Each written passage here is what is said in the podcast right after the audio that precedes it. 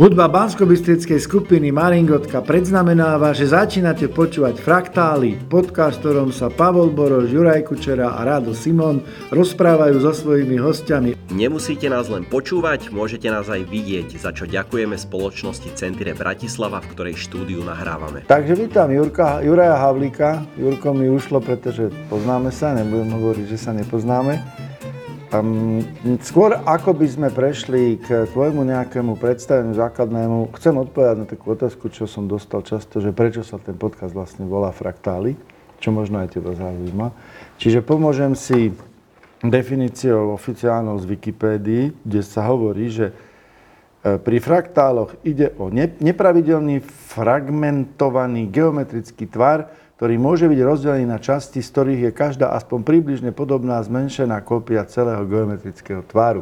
Čiže hrozná definícia. Keď si to ale rozmeníme do nejakej normálnejšej reči, tak náš sen, čo to robíme, je, že z množstva osobností, ktoré sú si svojím spôsobom podobné, ale každá je jedinečná, vybudujeme snáď jednu zaujímavú fraktálu, alebo neviem, či to má v množnom čísle, a že si v rámci tých fraktál nakoniec bude môcť každý nájsť tie, ktoré ho budú zaujímať. Čiže ty sa stávaš s veľkou pravdepodobnosťou 7, možno 8 oficiálne zverejnenou fraktálov. Takže ťa ešte raz pekne vítam. Uh, možno na úvod by sme mohli začať hneď, potom prejdeme do nejakej štruktúry, ale možno by sme mohli začať hneď tým, čo poslednom čase som s tebou sledoval a to je ten medený hámor. Takže kto nevie, kto počúva a nevie, čo je medený hámor, skús, popri tom, že sa možno predstavíš, že povieš, čo chceš o sebe, e, skús teda povedať, že, že v čom je dneska téma medený hámor zaujímavá pre teba. Uh-huh. No tak ďakujem pekne za pozvanie. A medený hámor je to posledná, jedna z posledných technických pamiatok v Banskej Bystrici, Banská Bystrica má v názve, že Banská a toto je miesto, priestor, ktorý to nejako ešte si pamätá a stvárňuje a mohol by to komunikovať tú neskutočnú históriu tohto miesta a areálu, ktorá má minimálne 500-ročnú históriu. Hovorí sa, že to druhý najstarší veľkovýrobný podnik po Krymskej bincovni, ktorý fungoval nepretržite 500 rokov. A súvisí s tým Turzo, Fuger, rozmysel toho baníctva, hutníctva v regióne, ktoré bolo naviazané, naviazané nielen na Banskú Bystricu, ale na okolité obce Špajndolina a kľúčové množstvo medí medzi 15. storočím išlo, tadiaľ to prechádzalo cez túto, cez, cez túto fabriku v podstate časť. A takže o Bystrici sa hovorí, že ľudia prídu, otvoria sa na námestí, idú ďalej. Toto je proste strašný potenciál, podľa mňa, ktorý dokáže tých, ten cestovný ruch proste potiahnuť ďalej, inak ľudí zvonku, ale... E, dobre, čo, čo motivuje, e, ešte vlastne nie 30 ne? Ty sa blížiš, rútiš sa. Chlapa, ktorý má malé dieťa, ktorý má prácu, má kapely, má kopec starostí, čo motivuje angažovať sa, aktivizovať. A táto téma nie je náhodná, pretože ty si aktivista od narodenia, k čomu sa postupne dostaneme, a k tvojim aktivistickým projektom, môžem ich tak nazvať, nie je to nejaké dehonest, proste projektom ktoré sú založené na verejnom angažovaní sa. E, čo ťa motivuje k tomu, že do toho ideš a za to nič nemáš? Či?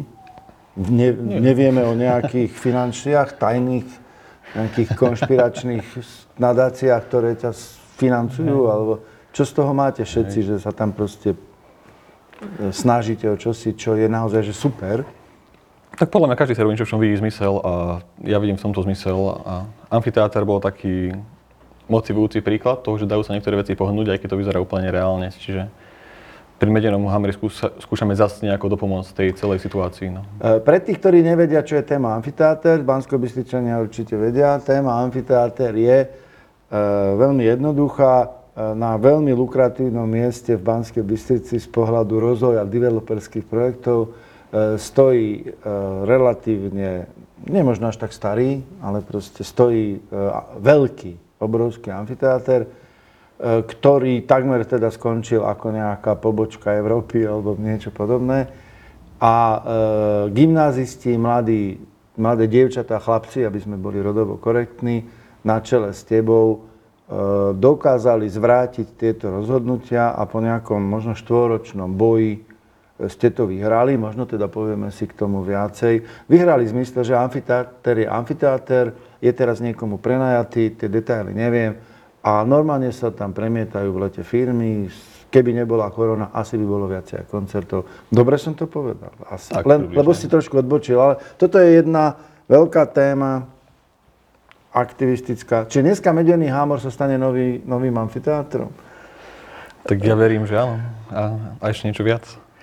Dobre, takže e, na úvod sme ťa predstavili veľmi konkrétnou ak- aktivitou. Teraz možno trošku tak nudnejšie, tak sivičkovo, hej. E, skúsme teda ísť nejak chronologicky a, a nie zase naozaj rok po roku, ale e, čo ti, čo ťa napadne ako prvé alebo druhé, keď počuješ Sásová? Tá nás svojím spôsobom trošku spája. A nie len ona. No tak Borošovci bývali oproti. Eh, Ja mám celkom takú priestorovú pamäť, čiže to pamätám cez tie paneláky a ten chodník do školy a aj cez tie vône toho asfaltu, keď pršalo, alebo betónu. A ja na to spomínam celkom tak proste, ako asi, asi častokrát zvyky na detstvo, že nostalgicky, čiže aj keď, keď teda teraz prechádzam, tak, tak sa rád proste pozriem na tú Sintiansku 17 a niečo mi preletí hlavou. No. Jasné, čiže to, eh, to teraz si ma trošku rozpilil, len dúfam, že to nevadí v rámci, v rámci podcastu. A chceš nejakú otázku položiť? Nie, kontrolujem. Hej, dobre. A, dobre, čiže no, Sásova, spýtal som sa, pretože v podstate je to téma, ktorá, ktorá nás dosť výrazne spojila. Nejakú dobu sme žili rodiny oproti seba na poschodí a, a, a vzťahy medzi, medzi rodinami boli stále zaujímavé. A viem, že moja dcera ťa dosť inšpirovala a naštartovala mnohým aktivitám, ktoré dneska robíš. Takže keď preskočíme teda všetky tie študentské nejaké veci, e, čo to bolo? Čo ste spolu prvé také, alebo teda pod jej vedením vtedy ešte, ale, ale čo ste spolu také pomerne už na tú dobu veľké vyviedli? Hej.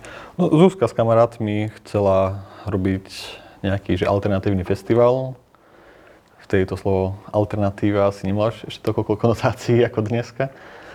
A v podstate chceli urobiť pod holým nebom koncerty, malovanie, proste detská zo stredných vysokých škôl, škôl aby, aby ukázali svoje kapely. Vtedy bolo ešte veľa v Banskej Bystrici a ľudia chceli hrať a stretávať sa, skúšať. A... Tak ja som 2000, 7 som iba tak pomáhal, že nosil praktikable z pódia a 18 som už pomáhal trošku s dramaturgiou. Osem, 8, pardon, 8 som pomáhal s dramaturgiou a, a potom sa tam rôzne profiloval, profilovala tá ďalšia vízia toho festivalu, takže my sme 2009 skončili v starej cementárni, čo, kde asi mnoho vecí, tak keď to tak vraciam späť, sa asi začalo že aj to také, neviem, puberťacké vzrušenie z toho, že nejaký schatraný priestor, E, To bola tá akcia, vlastne tiež to boli koncerty, divadla a podobne, tieto e, aktivity kultúrne v priestore starej cementárne. Tí, ktorí nepoznáte Banskú Bystricu, keď idete cez Banskú Bystricu obchvatom a pozriete sa naľavo, tak e, tam vlastne končila niekedy lanovka, taká tá, tie, tie také vozíčky a vidieť tam, ešte stále tam vidieť takú dosť silne rozpadnutú, porozbíjané okná budovu. A o tom si vravel, keď si hovoril, aby teda bolo jasné. Že... Hej, čiže vtedy som mal asi 16 a so Zuzkou sme robili ten 5 ročník s Ajou Pitlovou a, a ďalšími spolužiakmi a bol to pre nás proste veľká vec, stať ráno o 6, chytnúť sa proste, do, do, do, tam proste diesel agregát a postaviť tam pódium a urobiť tam nejaké koncerty, divadlá, výstavy maliarov a rôznych inštalácií z Akadémie umení, čiže sme sa tam snažili dotiahnuť proste ľudí, ktorých sme poznali, ktorí poznali iných, ktorí A poznali je to nejak ďalších. zdokumentované, lebo ja nielen za to, že som akože hrdý otec, už vtedy bol, aj dnes som, ale, ale jednoducho to bola veľká akcia. Už v celoslovenskom kontexte, hoci možno nebola, nerezonovala tak silne v médiách, ale, ale potom neskôr v podstate sa dostali do popredia uh, už, už podobné akcie, ale toto bola jedna z prvých, ak teda si to ja dobre pamätám, jedna z prvých takých tak, takých, takých samostatne vzniknutých aktivít naozaj, ktoré išli úplne od veľmi mladých ľudí vtedy, lebo Hej. vy ste mali vtedy 14, 15, 16 rokov. Hej. Pamätám, že Zuzka nemohla ani len podpisovať tie tie objednávky, že ste tam mali nejakého človeka, ktorý vám to, neviem, čím ste ho podplatili, ale vám tam podpisoval v podstate tie Hej. záväzky voči energetikám a tak, ne? Čiže dobre tak si to... My sme mali strašne šťastie, že tam boli ľudia ako... Ale je to nejak zdokumentované? Má to nejakú, určite aspoň fotky a tak, ale proste na, na do nejakej pamäti nie. všeobecne by to možno mohlo vojsť, Hej. pretože Hej. bola Ako ja mám všetko za- ar- archivované, čo bolo, vid- video, audio, fotky. A ja som sa to snažil nejako na webe držať po, po poriadku a potom ten web nejako padol celý a už som sa k tomu nedostal, lebo človek by len 24 hodín denne archivoval a to sa proste nedá. Hej. A skončilo to potom preto, lebo ste vy ako tie výrazné osobnosti odišli z Banskej Bystrici, predpokladám, hej? A neprevzal to nikto po vás? Alebo prečo to? Lebo tá akcia mohla, Tak pred nami, mohla tam, pred nami tam robili vlastne divadlo z pasa, že všetci ľudia nám aj pomáhali, oni nás veľmi inšpirovali, aj ľu- ľudia z nadácie komunity, komunity nácie Zdravé mesto, čo vlastne ten priestor vlastnili, či oni nás veľmi podporovali a vďaka ním sme tam všetko mohli robiť. A oni tam robili úplne šialené divadlá, my sme tam potom robili skôr koncerty a takto a, a po nás tam boli nejaké snahy, snahy tam tomu vrátiť nejaký, nejakú myšlienku, ne- nejaké nové využitie, ale neúplne sa našla nejaká si zhoda medzi nadáciou a rôznymi nápadmi rôznych ľudí, čiže dneska už to, už to Proste postupne to no. vyšumelo a iný, iný piatok skončil tak ako... Hej, iný, piatok, iné, no. iný, piatok, iný piatok vlastne pokračoval si svojim životom, to potom iný víkend, on, on sa ako vrátil do tých priestorov klubových, krčmových a na ulicu. A my sme sa snažili robiť niečo v takých akože pre nás vtedy vzrušujúcich priestoroch, deravých, posprejovaných, industriálnych. A to sme, Zuzka vlastne potom išla do Dánska, my sme to ťahali ešte asi s Ajo a ďalšími rok, dva, tie, ročníky boli do roku 2009, 10, 11. A vlastne už 10 ma vlastne zaujal priestor amfiteátra, kde som vlastne v živote nebol ako decko. Tam sme s našimi... Nikdy ste tam neboli? My sme tam na buď nejak to pár ne, koncertov buď si to boli. nepamätám, alebo sme tam neboli. To je nepravdepodobné, že by ste s nami ale neboli, proste ale... zrazu som, však to je vlastne trošku, je to, nie je to tak ďaleko, hej, to medzi centrom a cementárňou tam v strede, pod severným obchvatom a to Dobre, proste skúsme, zaraz, skúsme sa k tej téme vrátiť. Ja uzavriem teda tému iný piatok, že bola by veľká škoda, keby zapadla tá história úplne prachom a dúfam, že aj týmto tu pár ľudí bude počuť a možno sa niekde niečo stane, že sa to nejaký, niekde aspoň na webe alebo čo nejaká pripomienka, že by sa, že by sa objavilo, čo by bolo fajn. Dobre, tvoj potom ten súkromný život, už teraz neviem, či je to presne chronologicky, ale viem, že do tvojho života dosť zasiahlo to, že ste odišli na 3 roky do Nemecka. Pracovne otec musel odísť proste To bolo do Nemecka. proste plus minus autobus, ale asi to bola, predpokladám, že okrem teda toho, že skúsenosti, naučil si sa reč, ako nechcem tu, aby sme rozoberali nejaké také tie všeobecné pravdy, e, je niečo, čo si si z toho zobral? 3 roky v Nemecku, odísť v podstate od kamarátov, od zabehnutého nejakého systému, e, čo by možno prvoplánovo sa zdalo, že je super, že sa tam ide, že proste raz, ale Zobral si si niečo z tých troch rokov, čo doteraz vnímaš, že ťa to nejak ovplyvnilo, že ste tam boli intenzívne tri roky, ste tam žili full, hej? že ste Hej, tam... hej, hej. Ako určite okrem toho jazyka, tak určite nejakú predstavu o nejakom fungovaní, štandardoch a že veci sa dajú dodržiavať a vedia fungovať a vedia mať nejakú úroveň a kvalitu. To už len to samotné školstvo, hej, do tých škôl, že sme tam chodili, medzinárodných, tak ten vzťah učiteľ, žiak a ten rešpekt a spôsob, ako sa proste vzdelávalo. Bolo to tam také nejaké, také nejaké nenatlakové, prirodzené pritom to bavilo a mal som pocit aj jednu aj druhú stranu, Mm. čiže Čiže ťa to inšpirovalo možno k tomu, že stojí za to byť aktívny, hej? Aby sa, Tak, niečo, tak. Také, No. aby sa niečo také u nás stalo. Dobre, na gymnáziu si sa teda už aktivizoval, okrem teda iný piatok a toto to sme už uzavreli. E, Veľká téma bol amfiteáter. Ako toto vnímali, alebo teda ináč, e, je to, je to výrazná zbúra proti autoritám, treba povedať, pretože to, čo ste, neviem to ináč nazvať, ako väčšina mladých ľudí to neurobí, že by proste, za prvé ich to nezaujímalo, majú iné starosti, mm, bez toho, že by som chcel niekoho zosmiešňovať, majú proste iné, iné, a tedy to patrí, keď mám 15-16, tak mám mať také starosti, ale ty, keď si mal 15-16, tak si riešil to, ako bojovať s primátorom a s jeho úradmi a s poslancami a ako presadiť, aby nejaký polorozpadnutý priestor proste sa nestal. E, Kde sa v tebe nabrala tá... No dobre, OK, to už si vysvetlil, ale ten, tie autority teda, e, ako sa k tomu stávali v škole napríklad? Učiteľi a profesori vnímali tú tvoju aktivitu, alebo ťa podporoval niekto, tí vnímali- okrem rodičov možno a tak? Ako tým vnímaní to bolo určite sympatické. Áno? Tí to podporovali, občas aj prišli podporiť nejaké typ podujatia, čiže, čiže to bolo sympatické. Čo všetko ja ste to- tam vtedy museli urobiť?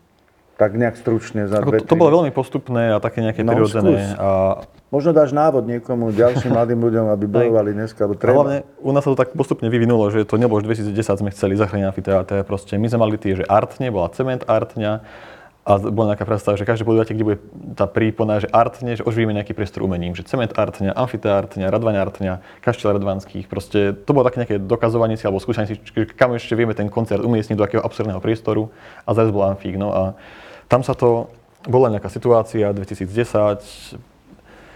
proste PKO bolo v nejakom, asi na sklonku svojej existencie, Teda naše PK o Banskej Bystrici. ako, ako vlastne príspevková organizácia mesta, ktorá sa má starať, že tieto priestory, či poskytujú nejakú kultúru. Čiže, čiže aj ja som to len vnímal ako decko, ktorý proste za plotom videl zarastený amfík a nechápal som, že taký krásny výhľad, krásne miesto a schátrané nefunguje. A prišlo mi to, že však tu sa postavím, dohrám koncert a je kultúra a nič k tomu netreba. Hej. Čiže to bolo veľmi také spontánne a, a najprv to bolo o tom, že chceme tu urobiť to jedno premietanie v roku, že proste iba raz na to upozorníme, nebola nejaká predstava, že im to teraz ožíva dlhodobo.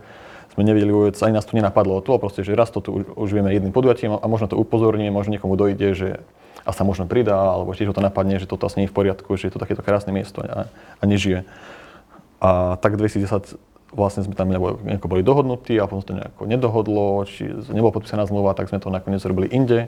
No a 11 sme sa akoby dostali za brány, čiže pustili nás, tam bolo vtedy nejaké dočasné, nebo tam vtedy vedúci.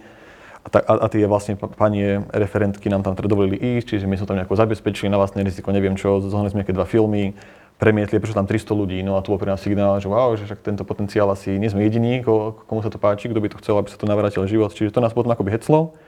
Ale to bolo fakt, že raz, raz ročne, hej, 2012 sme to znova chceli tam a vtedy už znova sme sa tam nedostali. Tam bolo nové vedenie PKO, ktoré mali in, inú predstavu. Skôr by som povedal, že, že buď to poriadne zachránime ten amfik, alebo vôbec. My sme takú predstavu, že však prečo nie krok po kroku postupne, lebo nemusíme teraz mať hneď neviem aký veľký projekt na to, rozpočet, však sa vykosí a my sme mali takú postupnú predstavu toho. No.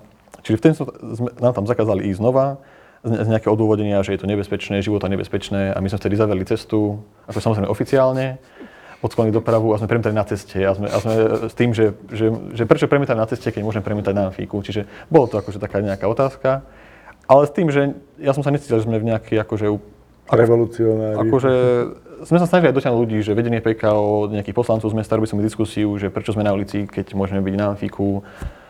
A tedy tam poviem, že bola tá predstava urobiť to akože poriadne a my sme mali, že pôjdeme krok po kroku.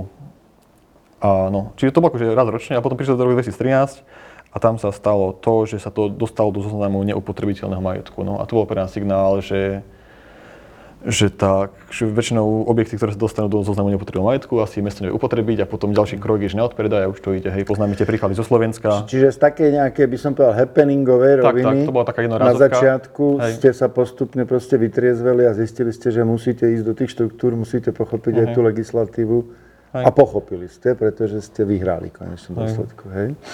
Tak ako potom, ako bolo, dlho trvalo akoby prelomiť nejakú aj tú verejnú mienku tej nádeje, lebo my sme aj robili aj, aj, aj tie, tie podpisy sme zbierali, ako otvorenú výzvu robili a všetci, čo nám to podpísali, že jo, jo, to by bolo super, to sa nepodarí. Hej, že tá celková taká frustrácia nejaká u nás, taká nejaká zvyknutá, že to sa nedá, že to už je proste pase. Tam už nebolo ani treba veľa tej práce urobiť, ale celková taká nejaké nastavenie ľudí, ten mindset, že proste... Taká, taká, zvláštna, taká zvláštna taká pasivita. apatia, no. alebo... Ale, ale vlastne úplne aj pochopiteľná, čiže... Čiže akoby...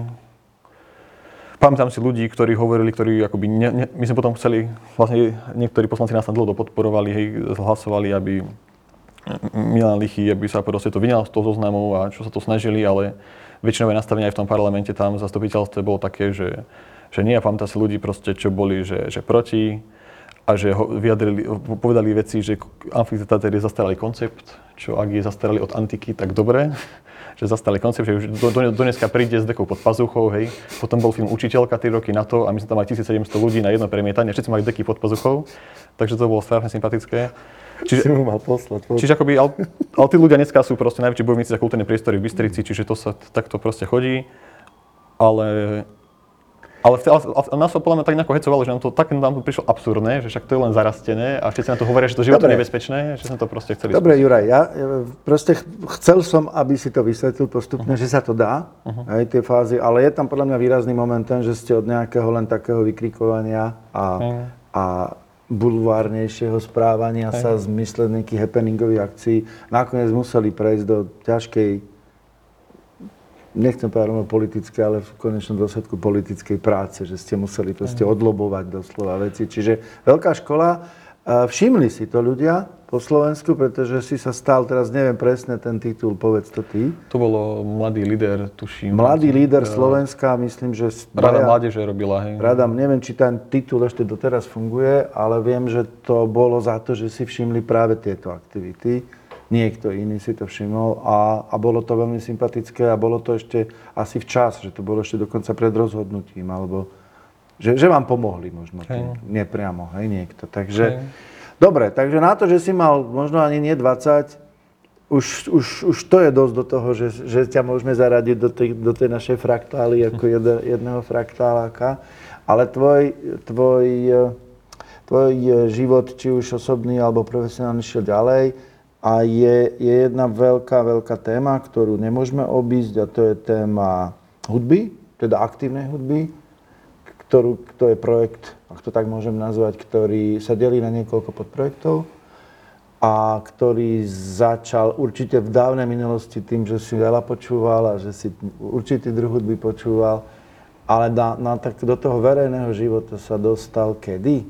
Skôr viem, že vrchol, tak ako môžeme považovať za vrchol toho prvotného aktivizmu, eh, víťazstvo v súboji o amfiteáter, tak eh, ja vnímam tak z diálky tu na také, také, že áno, že Jurko proste to, to myslí naozaj vážne a ľudia ok- okolo neho, keď ste hrali na jazzových dňoch ako víťazi. Čiže ale povedz ty viacej o tom, jak sa vôbec to stalo, že sa dostal k hudbe až tak ďaleko, že si hral na hlavnom pódiu, jazzo, na hlavnom pódiu jazzových dní.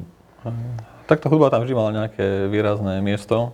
Však už len otcov v aute, keď púšťal nejaký Zeppelin alebo Pink Floyd, ako keď nám išlo uši roztrhnúť v aute a na chatách, keď sme hrali proste na gitarách a však ďal- ďalší z nás, najmä Rasto Kostelka, hral tie jazzové akordy ja som bol, že tie akordy znejú nejako inak ako tie obyčajné Amol de Dur. A, a potom cez to, že aj brat, tak, tak ako Zuzka nám povedal tých kultúrnych vecí, tak brat ma vlastne do, do, dneska ťahal v tých hudobných veciach, že ja som ten proste, ktorý mu stačí ten reze na obed a je spokojný v tej Bystrici, ale brat v kuse, že vypočuj si to, vypočuj si to, vypočuj si to. Tak vlastne som sa cez to dostal k nejakým jazzovým veciam a hrozne mi Gypsy Jazz sadol, hej, ako Django Reinhardt, zakladateľ akože men toho... To kedy? To proste- bolo už vtedy v to bolo- 2012-13, tak to skoro? bolo už 9, 8. Už 9, som to 8. počúval ako prvý ročník na s- OK. základke, teda, pardon, na strednej škole a, a ešte na tom prvom inom piatku, to sa vždy smejeme, že som fotil kapelu, kde Robo Šranc, s už 12 rokov spolu muzicírujeme, som vtedy fotil, že wow, kapela, oni hrali s takými romákmi, tam také romské piesne, aj Gypsy Jazz, ja som hral, že wow, s nimi som raz sníval si aspoň raz si zahrať a hráme spolu už 12 rokov teraz a potom dva roky na to vlastne Maťo Novák zo Stomov, tak to bola taká srandovná príhoda, no ja strašne do detailov idem, ale tak, tak to je. No, na to sme Že- tu hovor. Hovor, pokiaľ Že ťa že Všetko je to aj tá hudba, aj tie veci na amfíku a v cementárni, že Ida Adolfová, čo bola v noci zdra- zdravé miesto, mala na pr- priečinok, že Django. Ja hovorím, že ty máš priečinok Django na počítači, že ako je to možné? Ja, som- ja som si tedy myslel, že som, že som jediný človek v Bystrici, čo počúva Gypsy Jazz, lebo kto by počúval 30 roky, hej.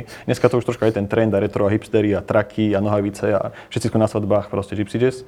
Ale vtedy som mal pocit, že som ako proste, že to pamätajú iba proste 70 roční ľudia a ja a, a, ma- a mal Django na počítači a, a že to môj frajer proste sa tomu venuje a chce, a chce mu robiť postu, že bude mať 100 rokov. Ja, že hej, ja musím robiť postu, ja, ja, že viem, že bude mať 100 rokov Django, že a potom môžeme, vy sa musíte raz stretnúť. No a prišiel rok, sa nestretli a potom, že už mal na 100 rokov Django Reinhardt a, a Maťo Novák ma zavolal do skú, skúšobne 100 múch, ešte vtedy v Dome kultúry.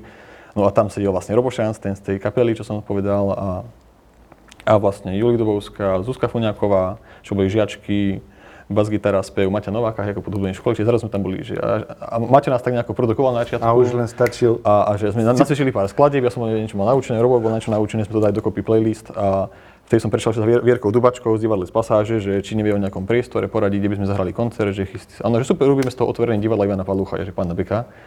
Že proste pomaly, ale nakoniec sa to spojilo, že bolo to aj vlastne otvorené divadlo Ivana Palucha, čo bola celá tá akoby komunita ľudí, čo si žiadali ten komunitný priestor aj v Bystrici, tak ako už Žilina vtedy začínala mať svoju proste zariečie a tabačka a iné priestory vznikali po iných mestách, tak v Bystrici, ako sa zavrel Dom kultúry, Kino Urpín, Kino Hviezda skončili, amfiteáter takmer, tak tiež bola potreba mať nejaké miesto a No, a tam sme nejako stretli, zahrali a potom sme nejako koncertovali a vlastne Maringotka sa volá tá kapela, ktorú dneska máme, už asi že 11. rok či 12. A teda hrali sme veľa rokov ten Gypsy Jazz. A, Dobre, Maringotka je kapela, ktorá nám, e, z, čo sme veľmi vďační teda vo Fraktáloch, nám dovolila púšťať ich nahrávky e, v našich fraktáloch, čiže keď počúvate začiatok a ozýva, ozýva sa tá zvučka, tak to je vaša hudba, e, okrem iného. E, takže mm, mňa, mňa na tom zaujala jedna vec a to bez toho, že by som chcel e, ti nejak nadbiehať, alebo čo však vieš, že Vieš, že to nie je môj štýl, ale myslím si, že postupne, postupne z roka na rok sa z teba stala a stáva ako keby ústredná osobnosť mnohých tých projektov v rámci minimálne Banskej Bystrici, čo, čo, je, čo je super. A, a viem, že, viem, že asi ne, nebudeš chcieť o tom nejak dlho rozprávať, ale, ale som, som veľmi rád, že to, že to tak je a dúfam, že to tak bude pokračovať. E, Skús ešte možno, nechcem povedať na záver tejto témy, ale predsa len, aby sme mohli prejsť ďalej, e, vymenovať teda všetky tie projekty, ktoré teraz robíš, pretože si spomenul si Maringotku, toto, ale hudobné. hudobné, hudobné. hej, či Maringotka, to Aby ten, ľudia vedeli si Hej. možno nájsť. Hej. čo je najlepší projekt. Maringotka je najdlhší a má platňu, hej, a jednu, Hej, ale teraz nahráme vlastne druhú dosku. druhú, druhé, druhé CDčko, no. Hej. A to už sú vlastne autorské nápady. Čiže my sme prešli z tého gypsy jazzu do vlastne autorských skladieb, inšpirované gypsy jazzom. My to voláme ešte taký slovenský bystrický gypsy jazz, kde hlavne Robo Šranc skladá niečo aj ja. A teraz sme Robo Ragan naskočil junior, sme, čo je úplne že brutál. A mali sme Pali Matej Husle, hej, teraz tam je aj Matej Novák saxofón a chystáme druhý album a máme nové skladby, tak sa na to teším veľmi. Čiže to je akože jedna linka tej hudby, druhá linka potom asi naskočila, že autorské nápady, to bol Egreš, kedy si okolo ľudí tu aj v Bratislave. A to bolo, že instrumentálne, tiež husle, kontrabas, bicie, gitara, bez spevu stále všetko. A či to fungovalo, ale, ale potom sme už akoby sa to nejako, sme sa všetci nejako rozešli na všetky smery a s bratom sme potom naštartovali, že klube DS Kiar od roku 2017 a to je taká asi srdcovka autorsky najväčšia, lebo sú to vlastné veci, kde aj spievam. Spievam tam vlastne v portugalčine básničky Fernanda Pesov, tie sú zhudobnené a vlastne nápady, no, gi- gitara, bicie s bratom, spevy. Teraz nahráme tretí album a to je všetko inšpirované tou, tou Brazíliou, či to ďalšia linka tou hudbou 60 70 rokov. Už teraz nahráme tretí album, predtým bol dvojalbum, čo bol, čo bol inšpirovaný tými našimi cestami po Brazílii s bratom, k čomu sa možno aj dostaneme. No a Kedy si začal Potom, spievať? hej. Ty si najskôr proste tichučko hral hlasno na gitare a To sa potom smejem, že keď som- zrazu došlo k tomu, že som ťa začal registrovať ako speváka, čiže som pozeral to sa tie že, YouTube, že keď som raz hral poctu Miltona na Cimenta, čo je jedna veľká, veľká inšpirácia hudobná, tak ma vravela, že na druhýkrát počula kričať, že prvýkrát som sa narodil a druhýkrát teraz do toho mikrofónu. Ale keď som bol v tom porte na Erasme 2015, tak tam ma strašne bossa nová chytila a to mi hrozne sedelo, lebo ten taký intimný, hamblivý, proste ani až tak možno náročný na nejaké veľké rozsahy, ale v iných v inom spôsobe náročný spev Žák Gilberta mi, mi hrozne akoby sedel ho nejako snažiť sa napodobniť. Hej, To meno ešte raz povedz, aby to zaznelo. Joao Gilbertu.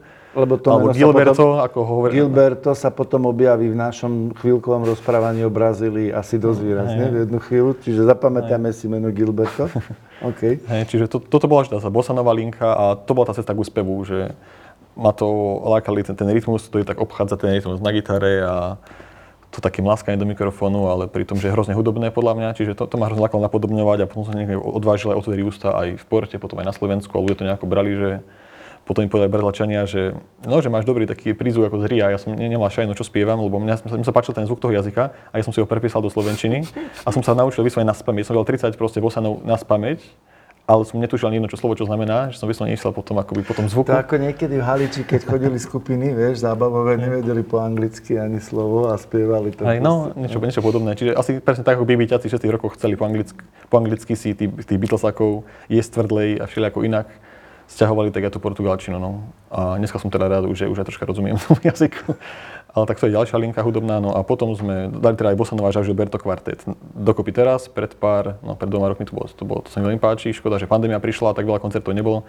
A teraz sme veľmi aktuálne dali Electric dokopy, čo je vlastne bansko Big Beat, ktorí fungovali 63 a 68 v Bystrici. Autorské skladby, chalani 60-17 roční okolo To, Mira takto, Helca. to, to ťa ako napadlo? To napadlo dostal- ako zasa Robo Šranc, hej, ten, Robo on- Šranc, hej. on, dostal C Maťa Nováka zasa zo 100 múch, že tu, tu máš CD, že proste mi to nepáči, že a my sme to, ako sme chodili na tie koncerty Marin Gotky po Československu, tak Robo to v aute a nás to hrozne zaujalo. A vlastne nám až postupne došlo, že to vlastne staršia generácia Bystrice úplne pozná. To sú ľudovené pesničky, zľudovené, hlavne dievčatko. Skladba Bystrici je fakt, že zľudovená, to poznajú všetci starší Bystričania. A teraz, keď sme to prvýkrát v záhrade premiéru v auguste, tak to malo aj, aj veľmi dobrú odozvu. Aj pôvodní členovia niektorí prišli a Dobre, čiže pekné. aby, aby to teda e, nezapadlo v tom našom rýchlom rozprávaní, e, bansko skupina Elektro, Elektrik. Elektrík v 60 rokoch, asi nejaký súputník týchto bratislavských Soulman a podobne. Oni vlastne boli ešte, oni skôr vznikli ako Beatmen, čo je sranda. Ešte skôr oni hrali Beat- Beatmen ešte, ešte neboli. skôr ako A dokonca oni 64 skončili tretí v celoslovenskej beat- beatovej súťaži. No, Prvý boli Prúdy, druhý boli Sršní a tretí boli Elektrik. Čiže vlastne ro, rovesník, generačný rovesník týmto kapelám 60 Tak, rokov, tak, ktoré tak. sa tu zjavili a o ktorých relatívne veľa vieme, hlavne v Bratislave teda, čo sa zjavili, tak je jedna, bola jedna v Banskej Bystrici a vy ste dneska oživili tie jej skladby a proste začali ste ich hrať. Klobúk dole. Sú aj na YouTube. A keď si chcete dáte, ísť aj ďalej proste? A je tam aj nejaký pôvodný člen? Eh, Chceli sme, ale zatiaľ sa nejako ne, nenašla úplne tá, tá nálada. Ako žijú teda tak, po- možno sa niektorí áno. pýtam, ale žijú ešte. hej? Áno, niektorí áno. OK. No dobre, takže e, k hudobnej by sa dalo veľa, Juraj. To by bolo dlho. No, ale tak e, rána. máme, máme nejaký čas, ktorý nám je vymeraný. A e, myslím si, že máme ešte aj ďalšie niektoré témy. A však možno sa ešte k hudbe vrátime nejak prirodzene, keďže to ťa, to ťa mm, nejak definuje hej, v mnohých tých, mnohých tých témach. Portugalsko si spomínal, či to už necháme tak, ale chcel by som sa na chvíľku vrátiť k tej Brazílii. Čiže to, to sa stalo tak, že si končil štúdium psychológie a sociológie v Brne a v rámci posledného ročníka, alebo jak si mi to vravel, semestra, si odišiel tam študovať, hej, pôvodne teda. Tak. A, a okrem toho, že si tam študoval, si naháňal Gilberta, hej? Miltona Nascimenta, druhého. To, to bol druhý? Ako Jean Tak Gilberta by som naháňal tiež, ešte vtedy žil, ale jeho viacerí nevedeli nájsť. Čiže Miltona, no sorry. Takže, Takže to- Miltona Pointu si mi trošku zmenil. Okay. Tak. No ale porozprávať teda o tej Brazílii a o... To bol tiež jedno s druhým, že to mal môj druhý pokus sa dostať cez vlastne Masarykovú univerzitu do RIA, lebo tam je ťažké tam sa dostať, hej, tam možno pre... Čiže to bolo 2020 či bolo 19? 2018. 18, 18, akoby podzim, čiže od leta do zimy. A... Čiže je tam ja- ťažké sa dostať? Ja som vtedy študoval ako čistú sociológiu, takže som to musel nejako zdôvodniť aj samozrejme tým štúdiom, že či som sa tam vlastne aj o, o, akoby som robil nejakú tému diplomovú, som robil som, akože, som potreboval ju robiť v Brazílii, aby som tam aj mohol ísť, ale aj ma to zaujímalo. Čiže mňa zaujímala portugalčina, mňa zaujímala cez tú hudbu, som tú krajinu chcel vidieť. A cez tie sociologické témy to bolo tiež veľmi zaujímavé prostredie, no, že tam tie proste nerovnosti, ktoré si tu my ani tak ani že nedokážeme predstaviť. Hej, napríklad aj v tom Riu samotnom, kde to je úplne evidentné na tých kopcoch, tie favely a dole tí ľudia z toho akože z toho mesta a, tie vzťahy, všetko. Čiže to, vš- všetky tieto akoby rozmery to pre mňa malo, malo zaujímavé. Hej, že aj ten aktivizmus sa tam dal nájsť, aj portugalčina, aj hudba. Vtedy si už vedel dobre portugalsky, že? Vtedy Či som, doučil som rozumel, tam? keď som čítal, ale nevedel som ešte akože plynule hovoriť, lebo predtým A tam si sa cvičil potom? A tam už som sa cvičil tak asi po, po, po, pol, po, pol tých, po pol tam, tých 6 mesiacoch, po tých troch asi. A ja som tam, to bolo zaujímavé, že som vlastne skončil žiť v tej favele 3 mesiace, čo je brazilský slam. Čo som vôbec teda ani neplánoval, ani A s kým nečakal. si tam, kde si tam žil? V nejakom, u niekoho, alebo proste ako? E, Nakoniec som tam bol akože v podnájme, úplne takmer na najvyššom, najvyššom domčeku, proste na tom kopčeku, to bolo ako vlastne asi tri steny z tých štyroch boli vlastne so vzduchom, sa stretali, čiže to bolo akoby taká maringotka, taká vežička. A ja som tam bol robil dobrovoľníka mu, prvého múzea Favelína, vlastne na svete sa tak hovoria. Dobre, no nedá mi nespýtať sa, lebo každý by sa spýtal a spýtam sa ja v mene tých, čo by sa spýtali. Nebal si sa tam? No bál, ale mal som strašne to šťastie ako vždy, že sú proste ľudia okolo, ktorí pomôžu, čiže tam bola Španielka, ktorá tam už rok bývala. Myslím už v tom slame, keď si tam býval, Hej, hej, že či si sa tam nebál akože byť. Mm, no tá Španielka ma naučila, že, že ako tam fungovať. Čiže vďaka tomu Čiže mal sa, si tréning, výcvik. akože bol to nejaký taký pocit niekedy, niekedy väčší, väčší, niekedy menší, že či je to úplne dobrý nápad, že tu som, ale tým, že som bol akoby dobrovoľník cez to múzeum, že som poznal tú Španielku, ktorá mal nejaký rešpekt voči tým akože tým, ako to povedať, proste drogovým dealerom a tým, čo sa starali o bezpečnosť toho územia, tak proste nikto ma neriešil, hej, a nie som bol tam ani prvý, ani posledný Európan, ale nebolo nás tam veľa, a, ale nejako mi dali pokoj a ja som tam. No, ja si, ja si pamätám, tedy ma Zuzka, dcera, teda ma upozornila na, na blog, ktorý si písal odtiaľ a e, som si ho či, čítal a veľmi som sa bavil. Tedy som pochopil, že keby že máš asi viac času a chutí a priestoru, že, že naozaj by si vedel písať, ja si myslím. A, ale teda preto o tom vravím, že sa to dá nájsť, nie? To je nejaký No. blog? Ak, ak, kde si to ľudia môžu nájsť? To je myslím na PDCS stránke, co nájdu. PDC? PDCS. PDCS a tvoje meno, hej? Tak, tak, tak. Takže tam je niekoľko blogov a je to veľmi zaujímavé a okrem teda toho, ako si s gitarou chodil po kluboch a chcel si hrať Áno, a potom si že hral, že? Áno. Tak môj, jeden z tých mojich snov, okrem toho, že naučiť sa jazyk, skúsiť ten život vo favele, potom som myslel, že tiež moja nejaká, nejaká skúsenosť, ktorú chcem, tak bolo aj to, že stretnúť Miltona Cimenta, hej, to bola tá moja asi najväčší ten taký drive, aj celý tento brazilský vymysel, lebo som ho proste počúval. Najprv som bol posanutý Dežom Ursinim a potom som bol posanutý Miltonom Nascimentom a som posanutý dodnes. Dobre, to meno ešte raz, aby, lebo... A Milton Nascimento. Nascimento. Nascimento, ako, Nascimento, ako, ako, Nascimento. ako narodenie. Milton. A to je v podstate hudobník, ktorý fungoval od 6 rokov, ja by som povedal, že taký... A teraz už má ale 3000 rokov, hej? treba 78, povedať. on je 42. No, No, čiže čiže, už starý pán. 80 a on je tam proste veľa vážny. To je taký Paul McCartney Brazílie. Mhm. Čiže to nie je také, že sa dá zakopať na dvere a sa s ním hneď porozprávať. Je to náročnejšie sa k nemu dostať. A spolupracoval od Harryho Hancocka cez Vina Shortera aj všelijakými svetovými menami. Čiže Čiže tohto pána si doslova prenasledoval po Brazílii. dá sa povedať, no. Minimálne dva alebo tri výlety Ako, si ja pamätám, neviem, ale som- také, že do, z Ria do São Paula, hej, a hej, proste úplne, že šialené. A pre, snažil si sa preraziť cez tie jeho ochránky, ale však porozprávaj. Jak sa to nakoniec podarilo, lebo to je pekný príbeh. Hej, no, no, mal som to šťastie, že som stretol jeho... Že po troch zlých pokusoch nakoniec to vyšlo. Tak, ne? nakoniec- nakoniec a to vyšlo, povedz o tom, čo vyšlo, nech to má pozor. Prvý koncert som si najmä myslel, že prídem na koncert, poprosím SBS-kára, sa s ním porozprávam, dá mi podpis, fotku a sme spokojní, ale to sa nepodarilo. A druhý pokus bol taký, že už som po hodinovom rozhovore s SBS-károm zistil, aké má auto, čakal ho na parkovisko, proste ako nejaký úplne šialenec som si pripadal a vlastne ja som mu chcel povedať, že tá hudba je úžasná, lebo ako ne, neviem, kto ešte tak má rád a tak často počúva tie pesničky, mne fakt, že pomáhajú žiť, čiže len som sa, sa podeliť, dať mu naše CD, že nás to inšpirovalo a vďaka moc. Ale to sa nepodarilo, hoci vtedy bolo, že 2 metre odo mňa SBS nasel do auta. No a tretí pokus bol taký, že už som to mal akože dohnuté cez jeho bubeníka, čo som 10 rokov hrával, že možno ak bude mať náladu, tak jeho súčasný bubeník ma pustí. No. Ale to sa bola, tretíkrát bola sranda taká, že som nemal lístok na ten koncert, lebo sa vypredal. Čiže som prišiel do São Pavla 6 hodín z Ria a som čakal 4 hodiny v rade. A tam nejaké také, že pustia jednoho, dvoch ľudí, ak sa že podarí, že je najvyšší lístok alebo niekto nepríde, ale proste Miltona majú radi proste, že daví na Slovensku. Hej, on je fakt, že jedna z najväčších osobností Brazílie, čiže to nie je ľahké sa tam pretrieskať a vtedy asi sa všetky sily vesmíra alebo aké spojili, lebo na Facebooku, čo bol ten event, som tiež písal, ja som všade písal, že po ten listok, že som prišiel zo Slovenska, kvôli tomu, že som sa stretol s Miltonom. A niekto, že moja babka nejde, že mám tu lístok a napísal práve mne. V tom Facebooku kde asi 50 ľudí žiadalo o lístok voľný, čiže mal som strašne šťastie, že mi dali seniorský lístok. Potom sa na pozreli na pokladni, že máte seniorský lístok. To proste, to proste, aj keď má takú istú cenu ako študentský, tak im to vadilo, že som mal seniorský. Až tak v podstate ja som senior akože vkusom. Tak ma pustili a, a, a potom sme sa nejako tam dostali. No a vlastne bolo to veľmi rýchle, a, ale tak to, bolo to vlastne, tá cesta bola zaujímavá, hej. Tak, Potom ste sa dostali, dobre, no ale dopovedz to, čiže dostal si sa dnu a No, stretol do si backstageu, sa... tam bol Nagauči, bol tam pár nejakej rodiny No. a spoluhudobníkov, tak som mu povedal pár vecí. On, on sa hovorí, že taký akože, taký hamblivý a veľa nenahovorí a že tá jazyková bariéra, tak tam sedel, však už mal necelých 80, tak aj po tom koncerte dvojhodinovom, to je výkon, tak ja som mu povedal ako proste, ne, čo som vtedy povedať, neviem, tak som tam sedel. A- dobre, povedz, čo Povedal som, povedal. že, že a keď nič nepoviem, tak aspoň si musím ten podpis na tú gitaru dať a tam bolo také pekné, že on má ten taký symbolický obrazok celého životný, také tri kopčiky, vláčik, to je taký jeho motív a že vlastne ja som sa podpis, tak mi dal podpis na gitaru a potom tam nakreslil ten vláčik a tri kopčiky, no takže to bolo také pekné a, a povedal som mu, že idem akože do jedného mesta, s bratom sme sa chystali navštíviť, kde oni ako mladí hrávali a povedal, že tam je to pekné a išiel som ďalej, no však ako, rád som si, mal, ako rád som si s ním zahral, zaspieval, pokecal, ale to asi na budúce. Čiže... No dobre, pekný príbeh. Uh,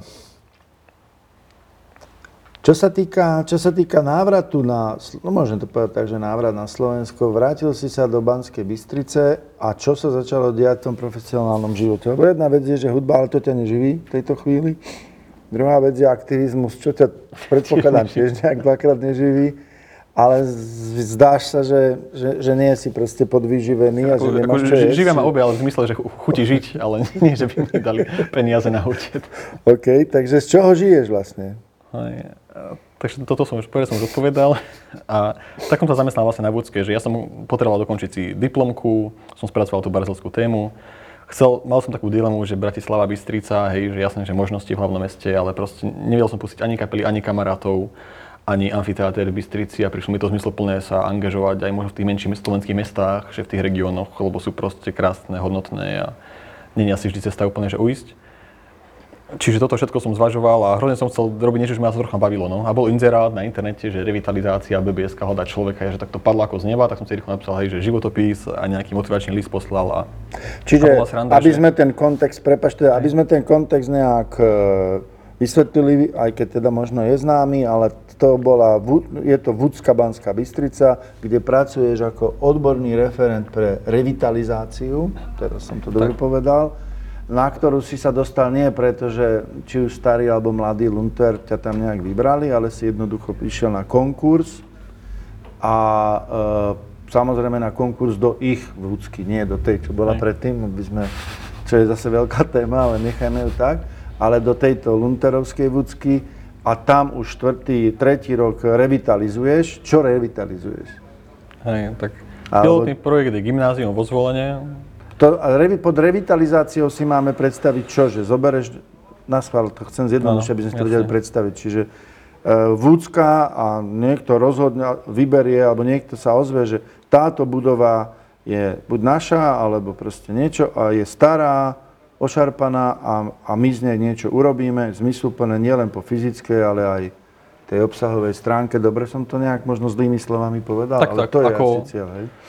Tak ako Vúcka, napríklad tá bácko má strašne veľa nehnuteľného majetku, ktorý chátra z akýchkoľvek dôvodov. A Čiže to je majetok Vúcky. majetok Vúcky a veľmi častokrát doteraz to končilo tak, že sa len, len a len rozprával, rozprával, rozpredával. A to je vlastne to, čo som žil ako detsko cez ten amfík. Mm-hmm. To som vlastne žil, len som nevedel, čo žijem. Hej. To je vlastne ten majetok, o ktorý sa štát nevie postarať, ktorý sa nám stráca medzi prstami, PKO v Bratislave, amfiteáter v Bratislave, amfiteáter v Bystrici. Proste to je ten priestor verejný, kde ľudia môžu tráviť čas, sa stretnúť, tak sa proste pomedzi niektoré tie viac a menej, by som povedal, pekné developerské projekty proste vytrácajú. No a to som žil a potom som, tá vôdzka celá to bola taká myšlienka, že doteraz som bol ten akože, no, v úvodzovkách aktivista, už ako kdokoľvek chce, proste človek, čo sa snažil nejako to zmeniť z tej stránky občianskeho združenia, alebo neformálnej skupiny, alebo proste obyvateľov mesta a som si povedal, že, že už nebudem akože len ukazovať prstom, že na to mesto, alebo ako nikdy som to ne, ne, nesnažil nemať čierno-bielo, ale nie je to o tom, že mesto nechce a aktivista chce a kto je dobrý, kto je zlý, to tak vôbec nefunguje, hej, že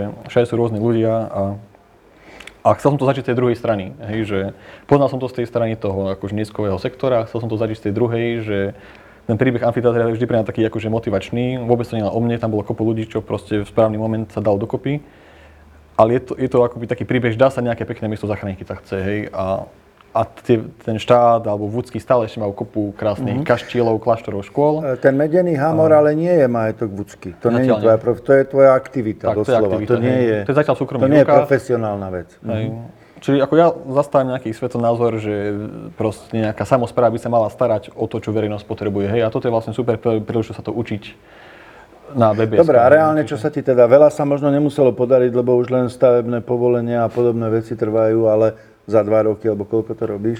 Ale čo reálne si spravil, alebo s čím si pohol, alebo si spokojný s tým, čo sa ti zatiaľ podarilo? No alebo je to- Vám, nie si asi sám, no. Učíme sa proste každý deň, je to To ste nejaký tým? To ste nejaký Hej, traja sme momentálne traja, my sme pod životným prostredím a územným plánovaním.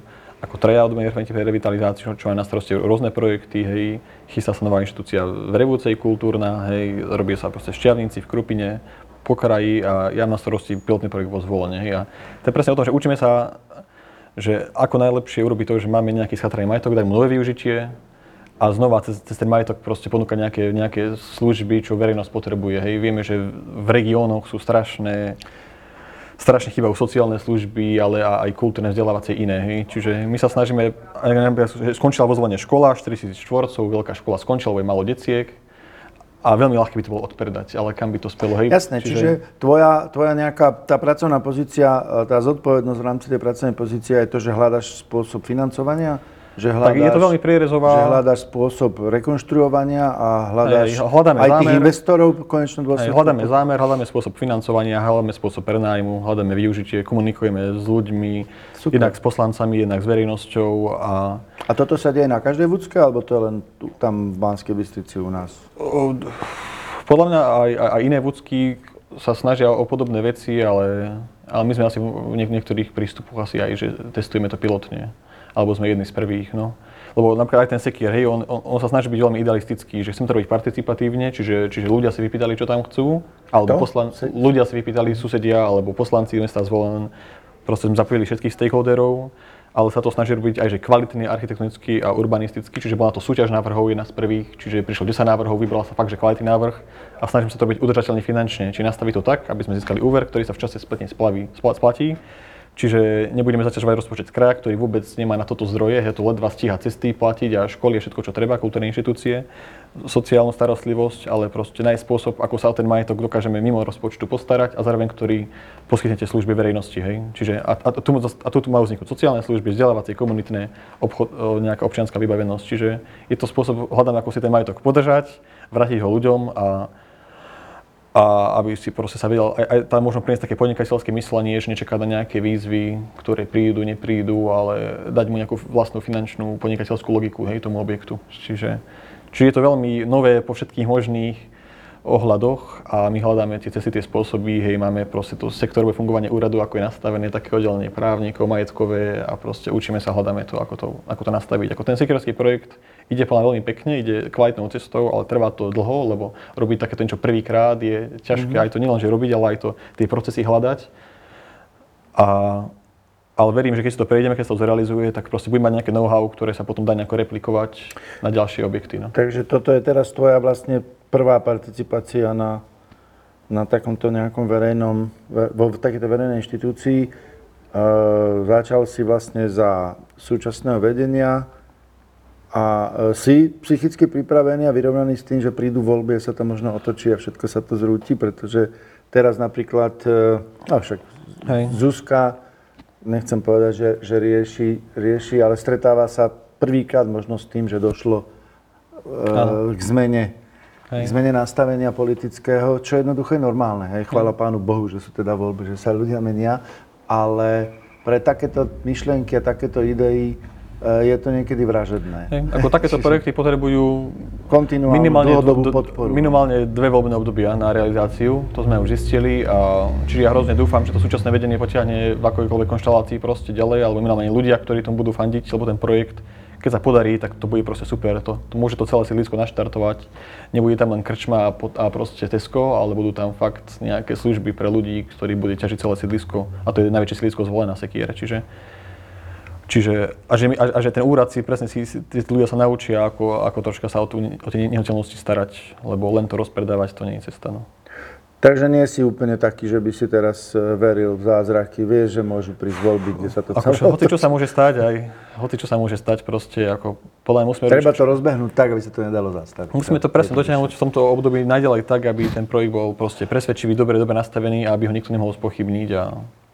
Dobre, nedá mi nespomenúť ešte jednu časť tvojho, e, tvojich aktivít a to je Dežo Ursini a jeho spevník, čo e, my, ktorí milujeme Deža Ursiniho, vieme oceniť veľmi a je, je to jeden veľký krok podľa mňa, čo sa podaril pre, pre, pre tú nejakú, e, pre to zostanie v pamäti alebo teda dostane do nejakej všeobecnejšieho povedomia. Ja mám, ja mám totiž to jednu takú skúsenosť, poviem, to je taký malý príbeh, ako ďaleko to zachádza, že Dežo možno aj keď žil, nebol nejak notoricky známy, to je zase druhá vec, hej, ale ja som mal besedu v Lučenci s gymnazistami, bolo ich tam možno tak do 200 a e, na oživenie som púšťal e, slovenské nahrávky, ktoré mali nejakú literárnu, mali nejaké literárne pozadie, čiže buď to boli nejaké zba, básne zúdobnené, alebo malo to nejaký, nejakú vyššiu túto hodnotu literárnu. A Deža nikto neuhádol, okrem dvoch učiteľov, ktoré, ktoré z hodou boli moje spolužiačky z gymnázia, s ktorým som zakázal hovoriť. Čiže eh, je to, je to, je to veľmi, je to, to nepoznanie takýchto kultúrnych našich skvostov, myslím v tom masovom, eh, masovom vnímaní, je, je proste zaražajúce. Hej? Čiže čo s tým? Kedy zložíš taký hit, že proste upozorní na to, že ty robíš tu 5 projektov, ktoré jeden je hodnotnejší ako druhý a o ktorých eh, vie mnoho ľudí, samozrejme, mnoho, to sú možno tisíce, ale, ale a možno to tak má byť. No, trošku som si zafilozofoval, sorry, no, ale však povedz ty. Takže otázka bola teraz... Otázka je tá, že, teda, že, že, že čo s tým? No, asi to, čo si spravil, vydať spevník, že? Hej, akože, Spôsobuje veľa, no ako napríklad mne chýbalo ako človeka, čo to mal rád a nie som vôbec sám na Slovensku a mám pocit, že aj mladí ľudia sa k tomu vracajú a ten Dežo im nejako sedí a sa v tom nachádzajú, tak som si to chcel proste zahrať a som nemohol, lebo na internete neboli žiadne správne akordy, bolo ich tam pár a potreba veľmi jednoduchá, má to proste spevník, kde sú akordy a si spievať Deža, to bolo celé. A tak sa tá myšlienka nejako proste rodila tie roky a potom sa to podalo aj vydať a tých 500 spevníkov sa proste rozobralo a už sa nedajú kúpiť, hej, že za, neviem, 2-3 mesiace sa proste a rozobrali. to, to čiže- ste vydali nejak samo? samo to vznikalo literárna bašta, vydavateľstvo, tiež kamarátov v Bystrici, či oni to vydali. Ja, ja som chodil aj za rôznymi vydavateľstvami a ja nejako som tej ti vtedy do Slovár to myslím pomáhala. Skúšali sme vš- všelikde ísť, ale nejako tomu neverili, alebo sa aj úplne tým smerom ne- neoberali, alebo tomu neverili, alebo mali toho tiež veľa iných priorít, takže nakoniec sme to skúsili sami a sa to proste rozobralo a už len to samotné podujatie krstu bol pre nás strašne taký dobrý pocit, ktorý sa proste vrátil späť, že tam prišli, prišiel pán Ivan Štrbka, Pavel Daniek, Juraj Solán, čo boli krstní otcovia spevníku, áno, zvukár, bývalý basák, spolubásnik, spolutvorca, čiže a, a bol tam narvaté, tam bolo asi 300 ľudí v tej záhrade, sa úplne tlačili a boli tam aj mladí, aj starší a, a proste včera som mi hovorili kamaráti, sesternica mi hovorila, že bola nejaké jamky a všetci tam mali dežové spevníky otvorené, takže aj to je presne spôsob, aj Dežo Ževra niekedy si prijal, aby tá jeho hudba žila a ako- ako- akokoľvek sa to pokúšal, on proste nebol schopný urobiť akože hit, už vôbec nie v zmysle dnešného, že hit, ale že chcela si, aby žila a toto je ten spôsob, že nielen, že si ho pustíme, ale si ju aj zahráme za klavírom, za gitarou a ten spevník je proste jeden spôsob, ako, to, ako sa to dá zrealizovať. No. Čiže Super, no takže som rád, že som si na túto tému spomenul, pretože je dobré, že zaznela v kontexte tohto, eh, tohto nášho rozhovoru, alebo v tomto rozhovore. Eh, Ešte mám jednu takú všeobecnú, až pomaly budeme končiť. Eh, Kedy bude z Bystrici Salzburg? Salzburg je mesto, ktoré, ktoré mi netvrdím, že vizuálne, ale takým tým umiestnením a celkovo dosť silne pripomína Banskú Bystricu, alebo naopak Banská Bystrica Salzburg. No ale ten rozdiel je dneska výrazný, hej, čiže mm, nemyslím kvalite života, kvalita života v Banskej Bystrici je super, podľa mňa. Ako z hľadiska Slovenska, bez toho, už som to tu aj niekde v nejakom podcaste vravel, eh, je určite veľa miest, ale kde, kde je kvalita života v tom takom tom nielen prvoplánovom slova zmysle vysoká, v Banskej Bystrici je jednoznačne veľmi vysoká. Kedy, kedy bude Bystrica Salzburg? To znamená, nebude mať nejaké brutálne investície v zmysle veľkých fabrík, ale bude prosperovať ako mesto kultúry a, a turistického ruchu. tak, keď budeme dený hamor, tak budeme určite k tomu bližšie. To sa mi páči toto. Nechceš sa púšťať do veľkých e, filozofií, ale radšej urobíš konkrétnu vec. Ne?